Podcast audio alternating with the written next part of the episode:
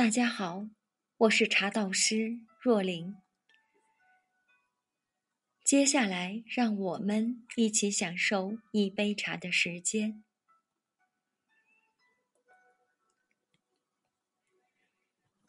一个人在这种神清气爽、心平气和、知己满座的境地中，方能领悟到茶的滋味。因为茶需静品，而酒则需热闹。茶之为物，能引导我们进入一个默想人生的世界。饮茶之时，有儿童在旁哭闹，或粗蠢妇人在旁大声说话。或自命通人者在旁高谈国事，即十分败兴。也正如在雨天或阴天去采茶一般的糟糕。因为采茶必须天气清明的清早，当山上的空气极为清新，露水的芬芳上流雨叶上时。所采的茶叶翻称善品。照中国人说起来，露水实在具有芬芳和神秘的功用，和茶的优劣很有关系。照道家的“凡自然和宇宙只能生存，全是阴阳二气交融”的说法，露水。实在是天地在夜间合融后的精英。至今尚有人相信露水为清鲜神秘的琼浆，多饮既能致人寿于长生。特昆学所说的话很对，他说：“茶永远是聪慧的人们的饮料。”但中国人则更进一步，认为它是风雅隐士的珍品。因此，茶是凡间纯洁的象征，在采制烹煮的过程中，都需十分清洁。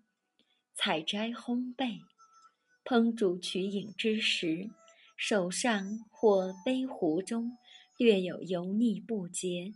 便会使它丧失美味，所以也只有在心中毫无杂念时，方能真正的享受它。自宋代以来，喝茶的鉴赏家认为，一杯淡茶才是最好的东西。当一个人专心思想的时候，或是在邻居嘈杂。仆人争吵的时候，或是由面貌丑陋的女仆伺候的时候，会很容易的忽略了淡茶的美妙气味。同时，喝茶的友伴也不可多，因为饮茶以客少为贵，客众则喧，喧则雅趣乏宜。学着喝茶，日子越来越有品味。喝茶是件简单的事，不过拿起和放下的两个动作。茶的味道也很简单，就是淡了或浓了几种感觉。其实日子也很简单，只是有时粗糙，有时精致。也许生活忙碌的时候，日子就不是斜风细雨的温柔；也许还有些残酷，就像饿了要吃饭，困了要睡觉，实在累了就休息一下吧。学着喝茶，把日子过得精致一些。对于生活，我们。都不应该麻木，在百忙之中，你会情不自禁地想出时间来享受一段茶的时光。无论多浮躁，喝茶的时候总会静下心来，因为喝茶是一件仪式感很强的事，不是附庸风雅的故作，而是从心而歇的自然。所以，很多时候我们喝茶，喝的不仅仅是它的味道。喝的还是那种说不清、道不明的意境。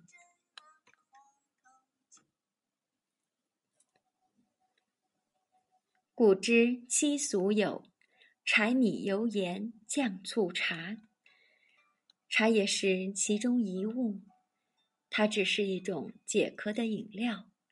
它不挑人，王侯将相。布衣前手皆可饮之。可是，喝茶又怎么会是一件俗气的事情呢？是那些想活得精致的人，给了喝茶大雅的情致。焚香、更衣、打坐、醒茶、洗茶、煮水。烹茶、品茶，每一个步骤都足够细腻。学着喝茶，日子可以继续繁忙而普通，但心一定会慢慢的精致细微。